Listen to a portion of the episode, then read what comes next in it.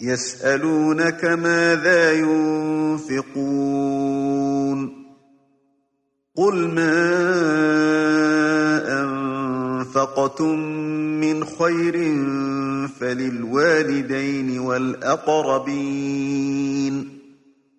فللوالدين والأقربين واليتامى والمساكين وابن السبيل وما تفعلوا من خير